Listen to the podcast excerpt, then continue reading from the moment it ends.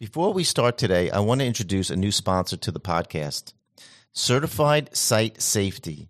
This is a company that I am proud to recommend for patients of mine and anyone else seeking help in evaluating mold and other toxins that might be present in their home. If you've listened to a prior podcast of mine, Is Your Home Killing You? You know that I interviewed Joe Reese, who is a true mold detective. Joe evaluates homes and has saved many of my patients from toxins in their home by evaluating them and teaching them how to remedy it. If you see or smell any effects of water damage in your home, Joe and his team at the Certified Site Safety are the team that you want. Their website is www.certifiedsitesafety.com and Joe welcomes calls to even his cell phone 914 437 5454.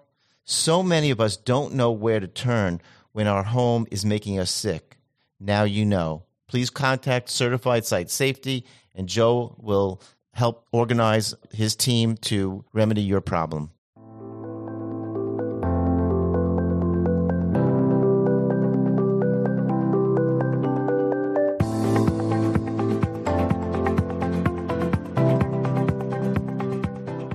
Welcome, everybody, to the smartest doctor in the room. I'm your host, Dr. Dean Mitchell. Today, we are going to discuss why low blood pressure can be as dangerous as high blood pressure. Most of us, as we age, worry about high blood pressure or hypertension. And fortunately, there are many excellent medications to control hypertension. However, the opposite problem, low blood pressure or hypotension, that's with a, an O, doesn't get as much attention, but it can be very serious and a debilitating problem. And I just had a patient with this this past week that I was working with. There are multiple causes of low blood pressure, ranging from diabetes to neurological diseases. And there's a condition we're going to really focus on called postural orthostatic hypotension, which occurs when patients go from lying down to standing up. And now this is something also that we're seeing in patients uh, with long haul COVID syndrome because of autonomic dystonia, a very technical term, but things that people are hearing more and more. My guest today, Dr. Aldo Peixoto, uh, came to my attention from reading a review article that he published in the Cleveland Clinic Journal of Medicine, an excellent journal I love reading every month, uh, where he discusses the various causes and treatments of hypotension. Dr. Peixoto is a staff physician at Yale University School of Medicine, and he's actually the clinical chief of nephrology. So it's my great pleasure to welcome Dr. Aldo Peixoto to the podcast. Well, thank you. It's a pleasure to be here. So, Dr. Peixoto, uh, I always like to ask all my guests this, and so you will be no different. What got you interested in your field, specifically in the kidney? That's what nephrologists study because I, you know, it's really funny. I was thinking about this for a few months and hoping to do a podcast with a nephrologist because I feel like like it's the ignored organ in the body. People, you know, everybody gets really all sexy about the heart and the cardiologist and the GI tract, and there's this organ, the kidney, which is really important for filtering out, you know, the toxins in the body and everything. And if you it's not working right, you got a big problem. So, what got you interested in nephrology? So I'll be glad to answer that. And actually, there's a plug-in that you may not have noticed. So March is Kidney Month, oh. and yesterday was World Kidney Day. It's always the 10th of March. Oh so wow! How coincidental! Time. And you didn't even know that. I didn't know that. And and one of the goals of World Kidney Day is to increase awareness about kidney disease because it's actually quite common. What got me interested in kidney disease was a combination of uh, it complex physiology. So it's a, it's an organ that's very intriguing in the way it handles not only fluid, right? Urine is not just water coming out; it's uh, it's everything else that comes in that, that, that has to be excreted from the body. So, so I got very intrigued in that. But I'm going to confess to you that at, at the end of medical school, I was considering cardiology as well. I just wound up during residency. I noticed that I, I, I liked taking care. I, I didn't like some of the acute parts of cardiology. I just didn't like it as much, and and nephrology was uh, then rose to to the top of my preferences. But my my liking for cardiovascular disease never went away. So I mm. became a hypertension specialist. So a lot of my, in the 25 years that I've been in nephrology, uh, a lot of that time was devoted to researching hypertension, researching how the blood vessels and the heart behave in in high blood pressure and to the point of our discussion today, low blood pressure, I developed an interest in that about 15, 20 years ago, mostly because of a vacuum.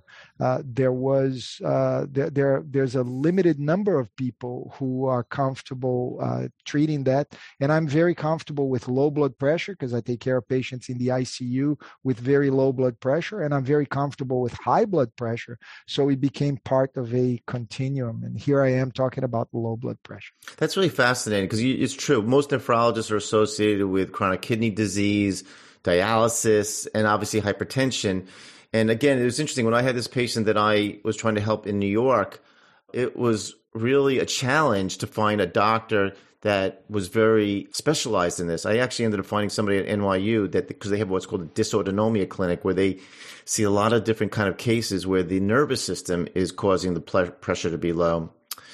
So let's go on just for our listeners to understand, you know, how do we define or, or actually differentiate what's maybe mild normal hypotension from something like orthostatic hypotension? If you want to give us like some numbers, examples, you know, what a blood pressure and a heart rate would be, or however you like to explain it to your patients. Sure. So, so orthostatic hypotension is the term that we use for this. And it's orthostatic just means that it's something that develops when someone stands up. That's what orth- orthostasis means. So you stand up and the blood pressure drops.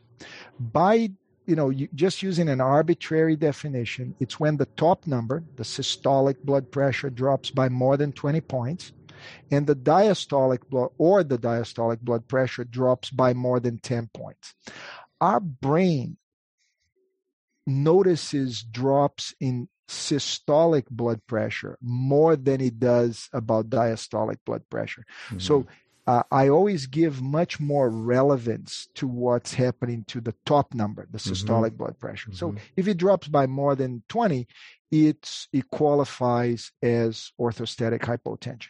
In people who have high blood pressure to begin with, then and, and that arbitrarily means that if your blood pressure lying down is greater than 150 over 90 that's the threshold then we, ex, we we consider a drop greater than 30 as the one that meets the definition. Okay. but i want to qualify this a little bit more because people often forget. Very few people develop symptoms and by symptoms i mean dizziness lightheadedness tiredness changes in the vision inability to concentrate pain in the back of the neck and shoulders when they stand up. Very few people develop that until the top number the systolic blood pressure is below about 100 110 so while the blood pressure dropping from, let's say, 140 to 118 would qualify as orthostatic hypotension, it may not be the full reason for the symptoms. So I think that those are important things to know. 20 is sort of the magic number, but it's got to be down to a very low number. Mm-hmm so so those are those are the, the the more important things that we take into account and i'll let you give me guidance of when you want me to talk of what else we take into account to to to def, to try to decide what's causing that. Yeah. No thank you. No i think it's really important you just kind of jumped a little bit ahead which was great because again a patient may say well how do i know i have this? And you just went through as you said it could be asymptomatic for a while and then there's also the other symptoms which get more concerning for patients, like when they feel like they're getting lightheaded or even obviously more severe things when the visual blurring, or I think you mentioned even your article, muffled hearing, which I didn't even think about. Mm-hmm. And of course, like that coat hanger pain, as you describe in the article, where people get pain in their neck and shoulders, which I found fascinating. And of course, the worst case scenario is with somebody obviously literally faints or what we call in medical terms syncope. So, you know, this is obviously super concerning for patients.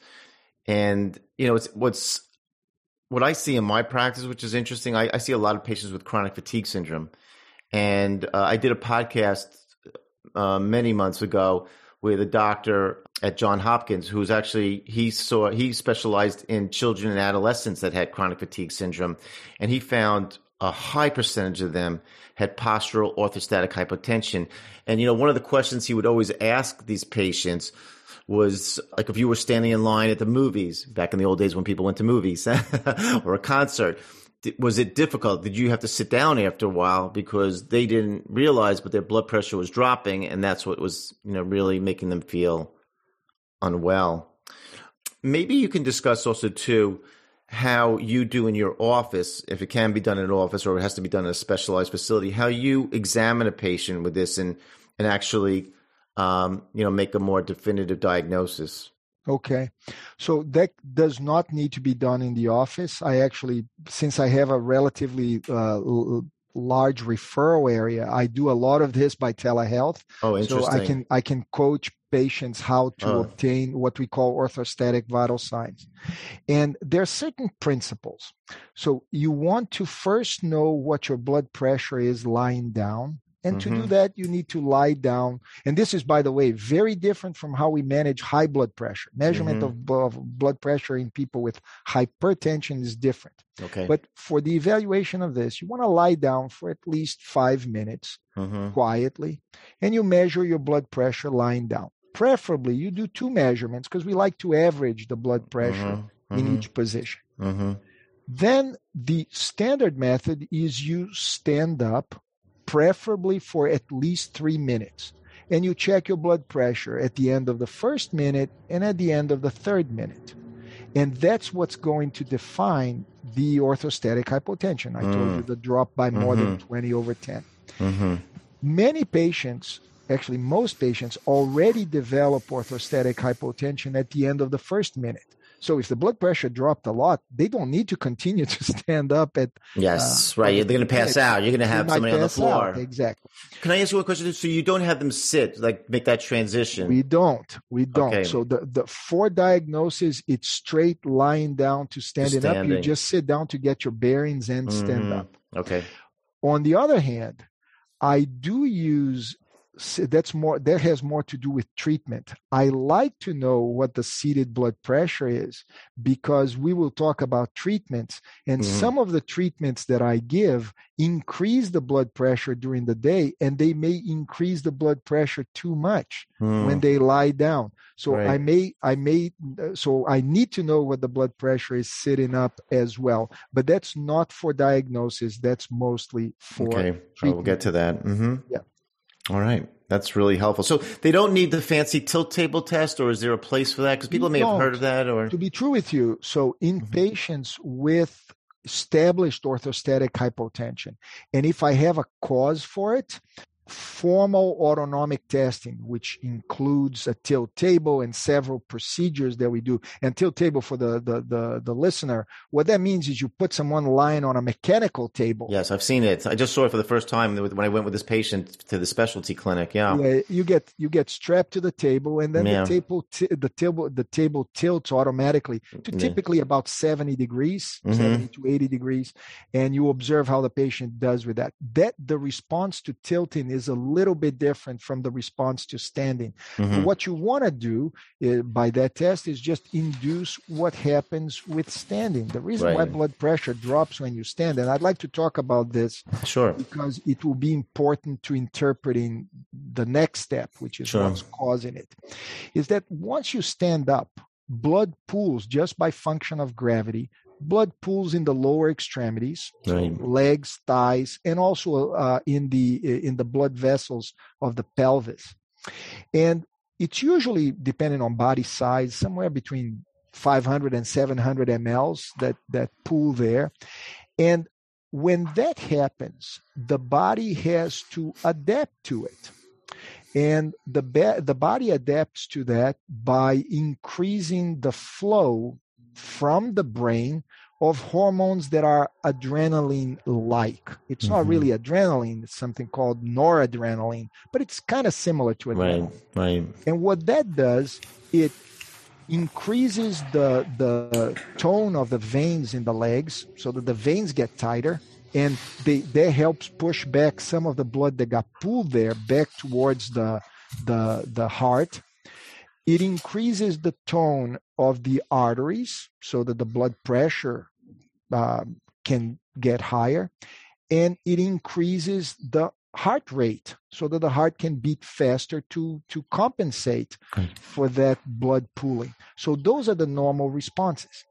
So if someone has a problem with one of these three steps right or four steps the first one is the brain doesn't get the message so there's problem there's some problem in relaying the message mm. to the hmm. brain or the brain doesn't process the message or the the the flow of that message out of the brain doesn't make it to the heart so that the heart doesn't accelerate doesn't make it to the arteries so that the, the, arteries don't constrict and doesn't make it to the veins so the veins don't constrict so when you lose those responses that's when you develop orthostatic hypotension Hmm.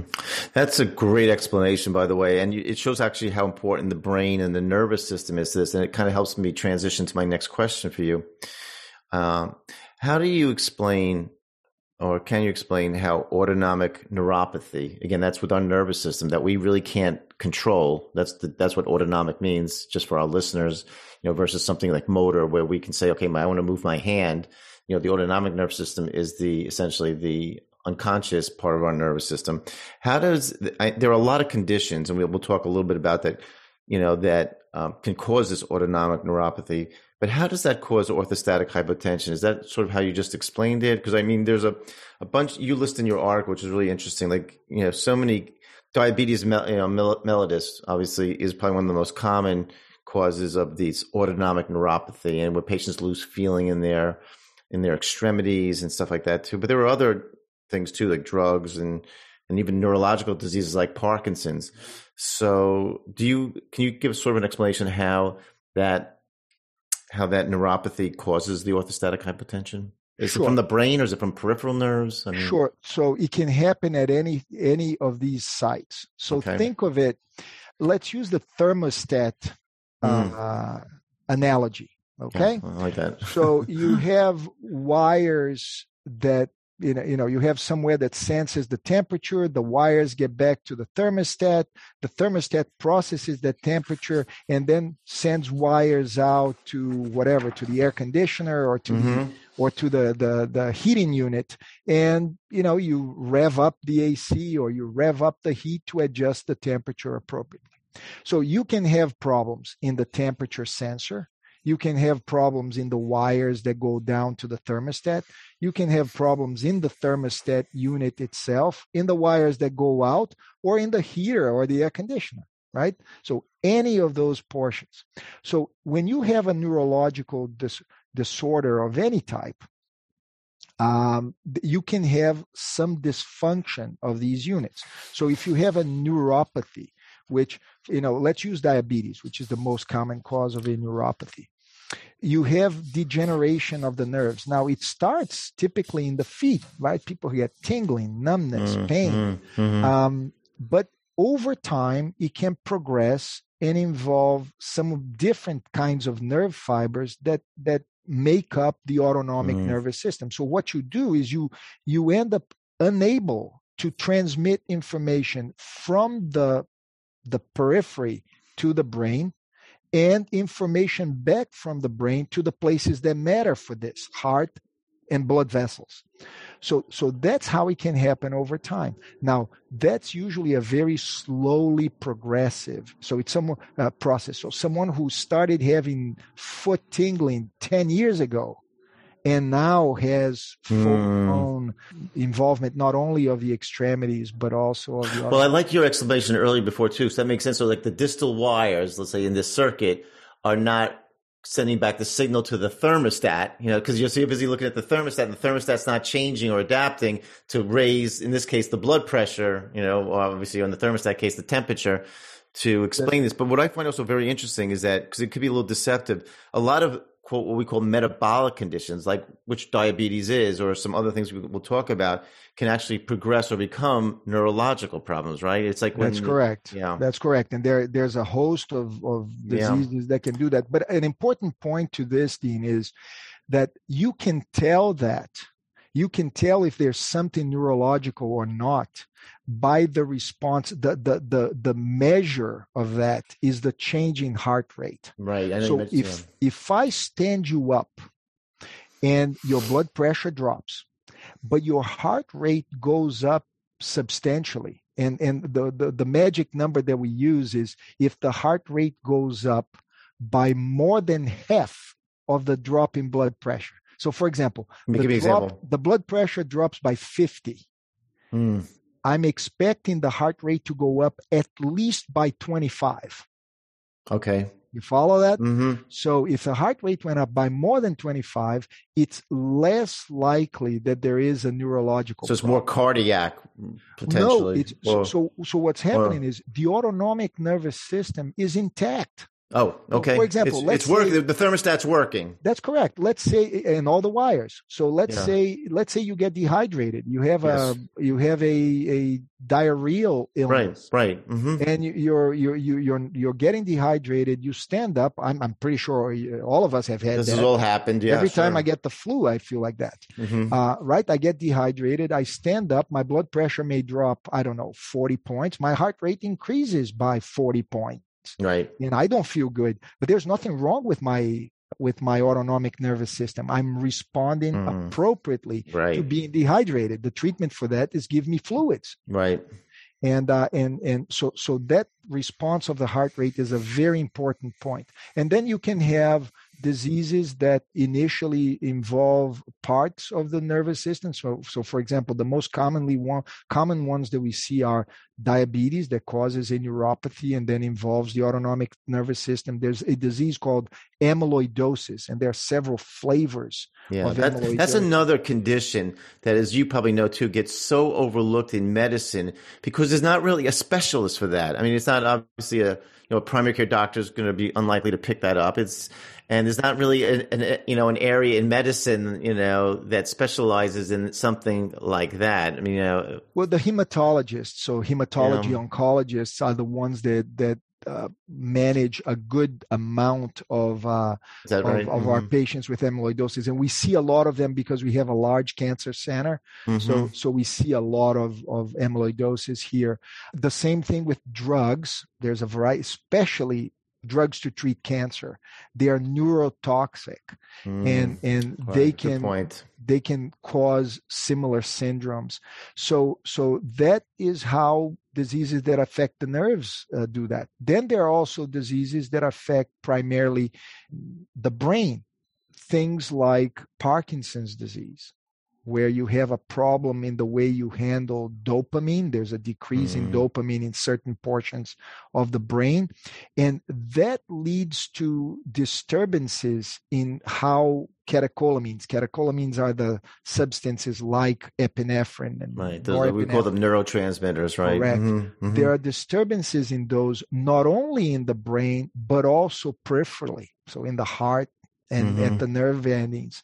So so you end up with people who initially with Parkinson's just have tremors or they are they have a slow uh, walk, and over time they develop orthostatic hypotension. That one is a combination of what's happening in the periphery and some disturbances of what's happening in the brain itself. So that's why there are many neurological causes, but those are all marked by an inability of the heart rate to increase mm. when you stand up. You know, as you mentioned in the article, and you're explaining that too, there could be obviously a wide variety of underlying illnesses that cause this problem, which is again, I want to emphasize to my lenders, it's a dangerous problem because if, if you, you know, your pressure drops like that too, you're ready to drop to the floor and you can crack your skull, you can break a, you know, get a fracture somewhere. I mean, just a lot of bad things can happen what tests should be ordered or done, sort of as a routine, like you check it off? You know, again, you do things to just check the heart, whether it's an echo or EKG. Do you do uh, what's called like an EMG, where you check the conduction of the nerves? Do you do, as you maybe mentioned, you know, a skin biopsy for amyloidosis?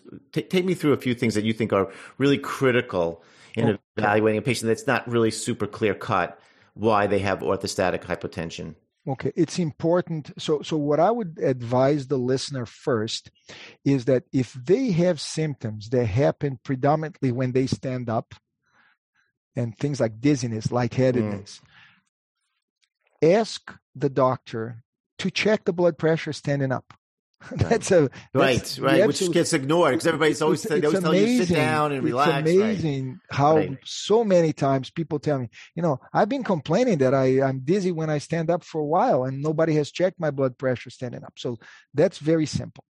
The second, so once you document that, everybody should have at least an evaluation of a their uh, what we call a complete metabolic panel. Why?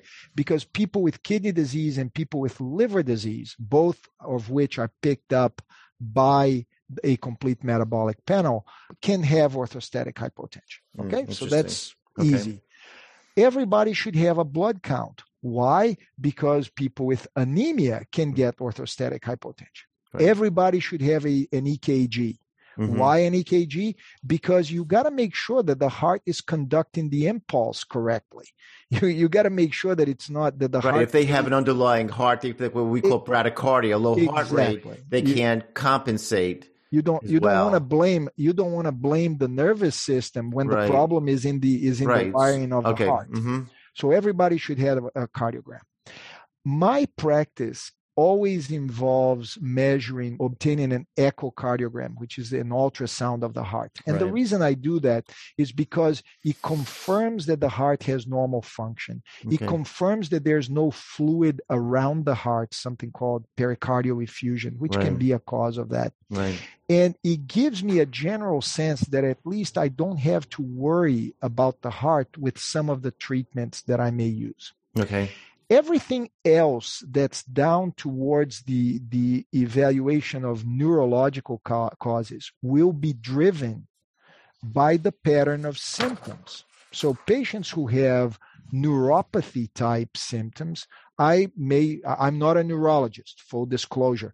I'm you know, I see lots of these patients, so I know the basic workup, but I work a lot with our uh, neurologists. For in, in this case, they would be the neuromuscular neurologists, so that we will do a, a an evaluation of neuropathy. We look for for causes that are related to the bone marrow, causes that, that are related to nutrition, causes that are related to infections, and there are some specific blood tests that we can do for that. We we screen the medications that the patient is taking or has taken recently so, for example, what I said about many, many cancer treatment cancer drugs, drugs right mm-hmm. so, so we want to we want to pay attention to that.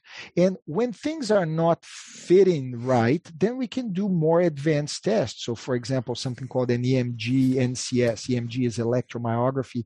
Ncs is nerve conduction studies. You want to see how the impulses the nerve impulses are are conducted in by the nerves. And we can get to in in, in some people that have normal emgs uh, you can do uh, a skin biopsy. And the goal of the skin biopsy there is it allows you to diagnose some conditions like amyloidosis, as you said, but it also allows you to, to evaluate the integrity of nerve fibers, sure. which can mm. happen in something called small fiber neuropathy. And there's a whole list of yeah that's a big one you know just so our listeners know too a lot of patients that have fibromyalgia it's something that anyone should be looked into carefully. Again, it gets overlooked. It's it's there are some treatments for that. Uh, good, really, really important point. Yeah. So no, that's excellent. Okay, and as far as like the EMG, do you think that's typically needed, or only only in people who have neuropathic symptoms? If someone has a completely normal peripheral uh, exam, exam, mm-hmm. I usually no oh. symptoms and a normal exam, I usually don't send it. But oh, you know what was very interesting though, with this patient that I went with, because I actually was my the, uh, you know, one of my most complicated patients, so I actually went to the center with the patient, you know, with his visit to the doctor at the dysautonomia center in NYU, and they had it was very interesting I, I, if this is what it's called, it was you know he put his feet on some type of instrument. I don't know. Is that the Nova autonomic test, the Finapres? It was like he put his feet on it, and it showed that he unfortunately had no neurological responses coming from his legs. Yeah, so I don't know exactly what test that was, but what can be done is you can measure sweat output. Yeah, so maybe um, okay, maybe that was it also. Right, that's sweat, right. Mm, good point. Because sweat is uh, sweat production is mediated by the autonomic nervous system. Right. So in formal autonomic testing, we test the amount of, of sweat production. It's part of a standard battery of tests. And, uh, you know, autonomic testing, which is, you, you mentioned the Nova Finapres, which we use, and it's, it's really useful for patients where you're not sure if there is significant dysfunction of the autonomic nervous system mm-hmm. or not. If uh, someone who drops the blood pressure 100 points when they stand up, nothing happens to the heart rate, and they have some peripheral symptoms, I don't even bother. I'm not going to learn anything from the the the autonomic uh, nervous system testing. So that has more value in research rather than in clinical practice.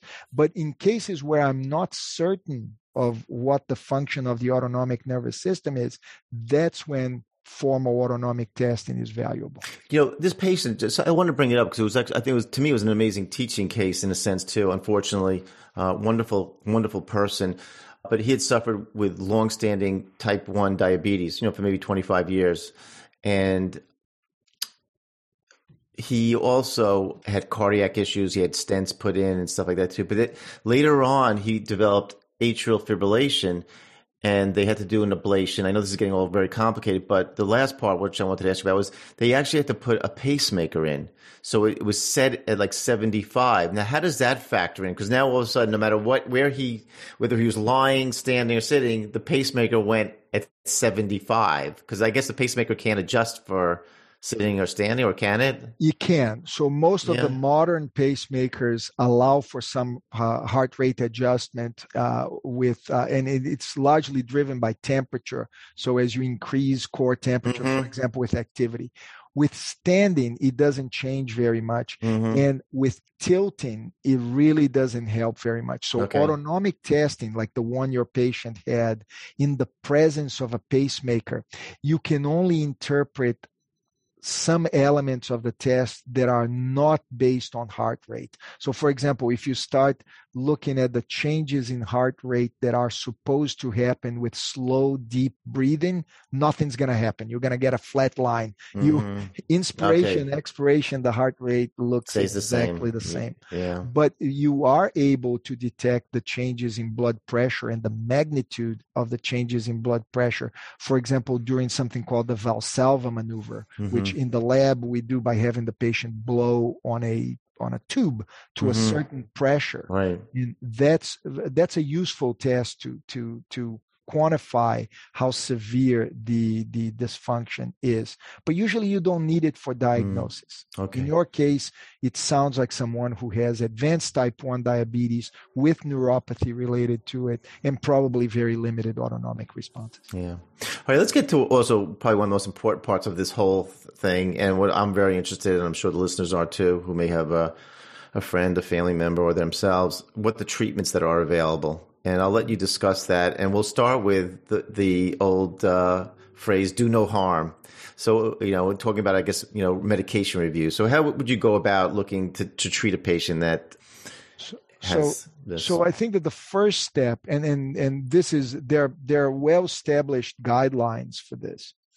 The first step is you remove things that can be a problem. There's a list of medications that can be a problem that can worsen orthostatic hypotension. Mm-hmm. You need to remove drugs that lower blood pressure. So, very often, the management of high blood pressure, by the way, you should know that high blood pressure and, and orthostatic hypotension often coexist. Mm. These are often well, right. That, that, this is extremely important for our listeners because, I, again, when a doctor, you know, starting off sees a patient that has a high blood pressure, 140, 150, maybe 160, and maybe they are very sensitive, so their pressure could drop a lot, and then you're hearing them complain they feel dizzy, they don't feel well on the medication. So in that part, and that is where uh, a a seasoned specialist in in cardiovascular or autonomic disorders can be of help. Mm-hmm. You need to get rid of drugs that lower blood pressure throughout the day. Essentially, you have to cut a balance in which during the day you accept higher blood pressures so that the blood pressure when you stand up is reasonable so you don't pass out. And you need to treat the blood pressure during the night with shorter acting drugs so that you don't continue to have high blood pressures lying down when you are not going to be getting up. So right. at that time, a, you can a, do it, but during the day, you know, you want to go about your life. It's a balancing and act for sure. so, so long eh, the the management of hypertension becomes completely different. The kind of drugs that we have to use are very different from how we manage the uncomplicated patient with high blood pressure. So, step one is a review of medications. And one other thing too, if I can ask you, just because you mentioned in the article about antidepressants, which are used quite frequently in patients, is there any ones that stand out that you? Any of the long-acting drugs. So I'll, I'll tell like you, like the SSRIs the, or so, the so, older ones. Oh, you're talking about drugs that are not related to, to to blood pressure. So there are. So think of it as neurological drugs. Okay. So SSRIs are seldom a problem. Mm-hmm. Um, so they're the most commonly prescribed right. for depression. Tricyclic antidepressants are often a problem. Okay. Opioids are often a problem. Right. Benzodiazepines are often a problem. Okay. So these are the uh, and some anti uh, you know anti seizure medications. Right. Mm-hmm. So if you keep those classes of drugs in mind, if you if someone tells you I've been on this for 10 years and my symptoms started 2 years ago, I'm not going to be stopping something that has been working right just because of this. Right. If they tell me I got started on drug X 6 months ago and since then it's been hard to stand up, we can go and try try and find something else. Okay. All right. Let's get to the non-drug options, which you mentioned again in the article. Um, and I thought there was a couple of interesting things. maybe you could talk about how to load before a meal. You mentioned about okay. sodium and water. I think that's that would be very interesting for patients. And then getting to the actual like the compression stockings. You know. Which, okay. So mm-hmm. so it's important to use um, if you can, if your blood pressure is not too high when you're lying down, we always like to ask people to eat salt liberally. So liberalize your salt intake. Sometimes we even give salt tablets to patients. Okay. Drink liberally. So target at least two liters, you know, close to two to three liters of, of fluids, visible fluids per day. Avoid alcohol. Alcohol tends to have a particularly strong blood pressure lowering effect in these mm, patients. Okay. So avoid alcohol. Avoid sugary meals. So carbohydrates have a blood pressure lowering effect in everybody, but especially in these patients. Mm. So you want to avoid meals that are too high in carbs. Okay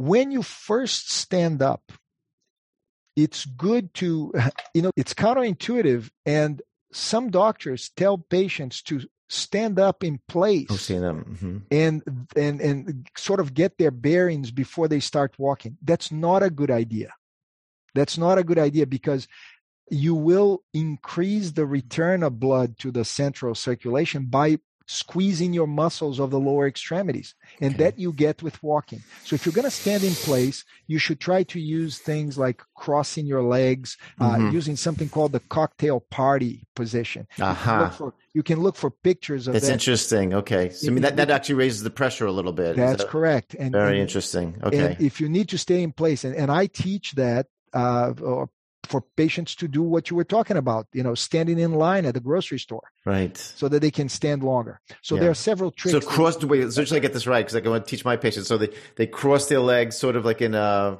like you said, uh, like you're in a fancy now, party. It's called the cocktail party. The cocktail position. party. You, you have one leg crossing the other. You what about the what about the arms? Does that matter or not really? The arms don't help as much, but yeah. you can. That would move. That would move yeah. blood from the arms centrally. Okay, that's a very small amount. There's okay. some value to slightly flex your trunk Okay. So a little bit of trunk flexing.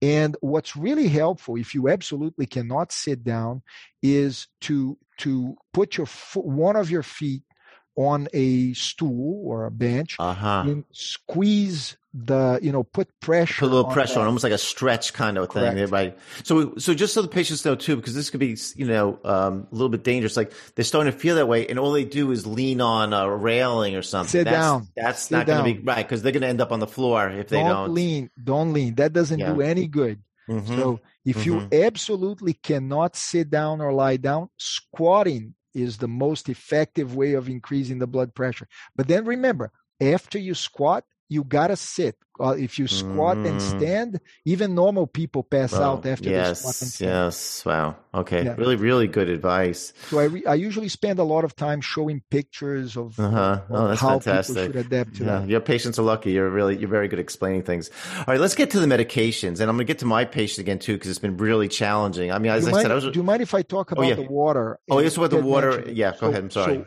there's you can drinking fluids is important to stay hydrated, but there's a special maneuver which is water drinking of at least 12 ounces. The studies are usually done with 16 ounces.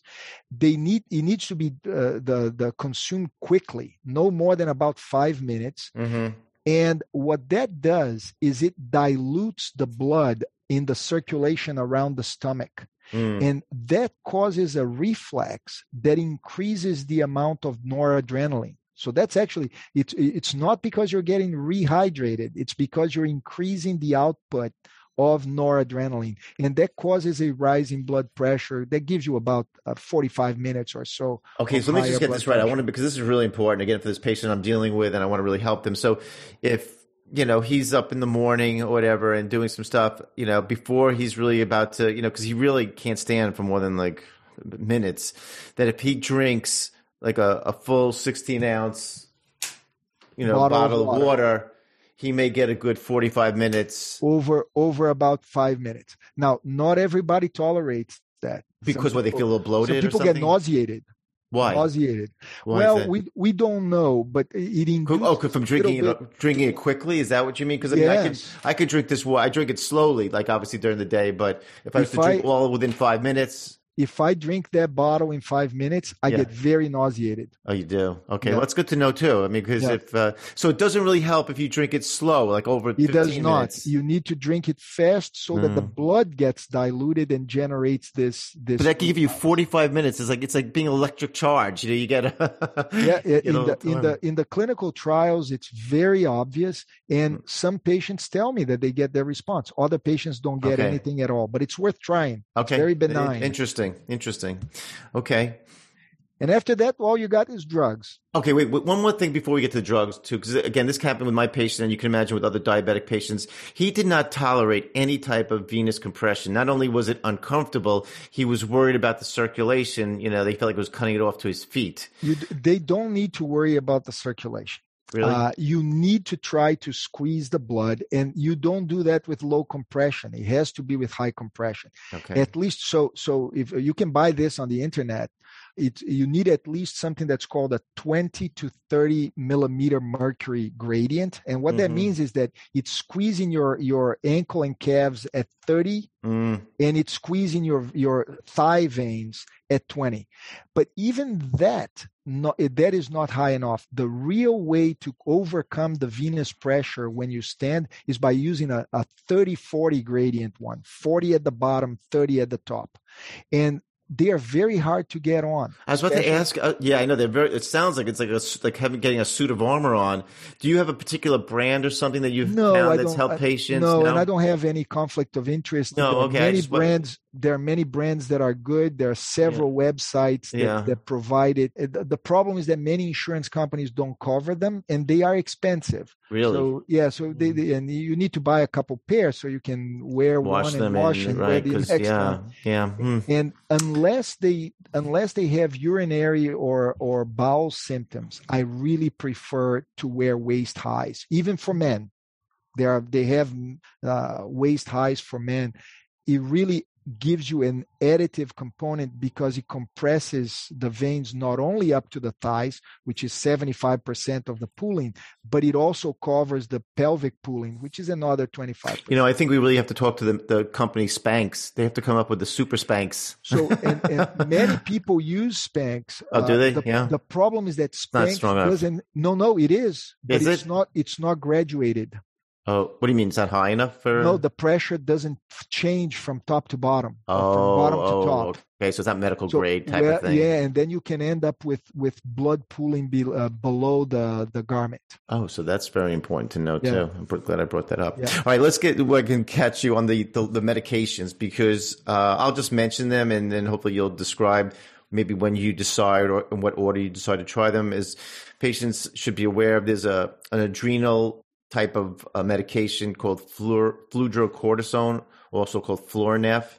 There's Midrin, which is what we call like a vasoconstrictor. A lot of people, I think they used to use it for for headaches actually in the past because it, you know, when people, no, I wasn't sure, but I know it raises your blood pressure. And there's Droxidopa, which I had never heard of till recently, and was recommended for my patients. So maybe you could take us through a little bit why or how you would use these medications to. Okay. So the FDA has approved only two medications for this: hmm midodrine and droxidopa. Mhm. Midodrine and droxidopa are drugs that act on the blood vessels to squeeze them, and Mhm. that happens both at the level of the arteries and of the veins. hmm They are both pretty effective. So most patients get some benefit from them. Some patients find them life changing, others don't. So you just have to try. The major side effect from them is increasing the blood pressure. That's why I told you at the top of the show that that's why I need to know what the seated blood pressure and the lying down blood pressure is. Because many patients I say, you cannot lie down during the day. Cannot. Forbidden from it. Mm. If you wanna Because take- because the pressure because will the too blood high pressure goes too high. Okay. on these on these medications. on these medications. Wow. Correct. Wow. So, so again, you're using a medication that will allow them to stand for longer periods of time. But the price that you're going to pay is that the blood pressure That's, will. that's really interesting and difficult because if you think about it, again, a lot of these patients are used to lying or sitting for long periods because they haven't been able to. And now they have to be on their feet, which even most of us, I think, really no, they aren't. don't need to be on their feet. Oh, they could be sitting? They can. They can sit Oh, okay. with their with they their just feet, can't lie, but they can't just be lying their down. feet down. Feet they down. can't. Okay. They can't lie down on a recliner with the Oh, feet okay. up, and they Mhm. can't lie down in bed. Right. Okay. All right. So- that makes sense. That's really and- important information. Okay. And and what's good is that um, you know I often use uh, 24 hour blood pressure monitoring, which measures the the blood Mhm. pressure throughout the day, uh, so that I can show them and we can make decisions together. You know, Okay. we say, you know, you want to stand up and not pass out, you got to do this during the day, and I'll cover you during the night so that you know we're protecting your heart and your brain right. from the high blood pressure part. It's a it's a dance, It's a little balancing. Yeah. It sounds like And- a balancing and I'm very clear that there's no perfection. yeah. So so those are the most commonly used. What drugs. would you say the difference though between them? I, I, again, in my patient that we they tried the Midrin, and again because he had cardiac history, he couldn't tolerate. He got chest pain, so now they're going to be going to droxidopa. Do you find that? I think that's milder. Is that hopefully going to be more Uh, beneficial, or it could so still be a it problem? Causes, it causes less high blood pressure. The midodrine is a more potent, Potent, yeah. for drug for blood pressure. But the difference is that midodrine usually lowers the heart rate a little bit, whereas droxidopa increases the heart rate a little bit. So it's going to depend in someone with heart disease. It's going to depend on the balance of the blood pressure and the heart rate effect.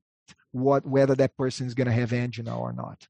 And I think they had recommended to him that he take the droxidopa, for example, like an hour or two before a meal. So let's say he- he got up in the morning, maybe like within an hour he would take it because let's say lunch is like a bigger meal. So that's that's how he so, should do it. So the way these are not long-acting drugs, Yeah. and you don't need them at night, right? right, So right. So during the day. standard a standard regimen is waking up four hours later and four hours later. So Oh, let's say so as soon as you get up, take take it by your 7 bed. a.m., Mhm. 11 a.m., and Interesting. 3 or 4 p.m.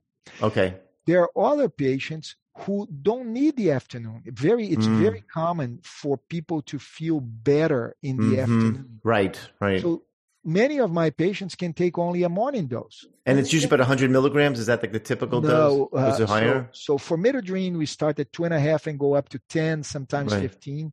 I don't get you, you don't Right. get much bang after 10 milligrams. Droxidopa starts at 100, goes all the way to 600.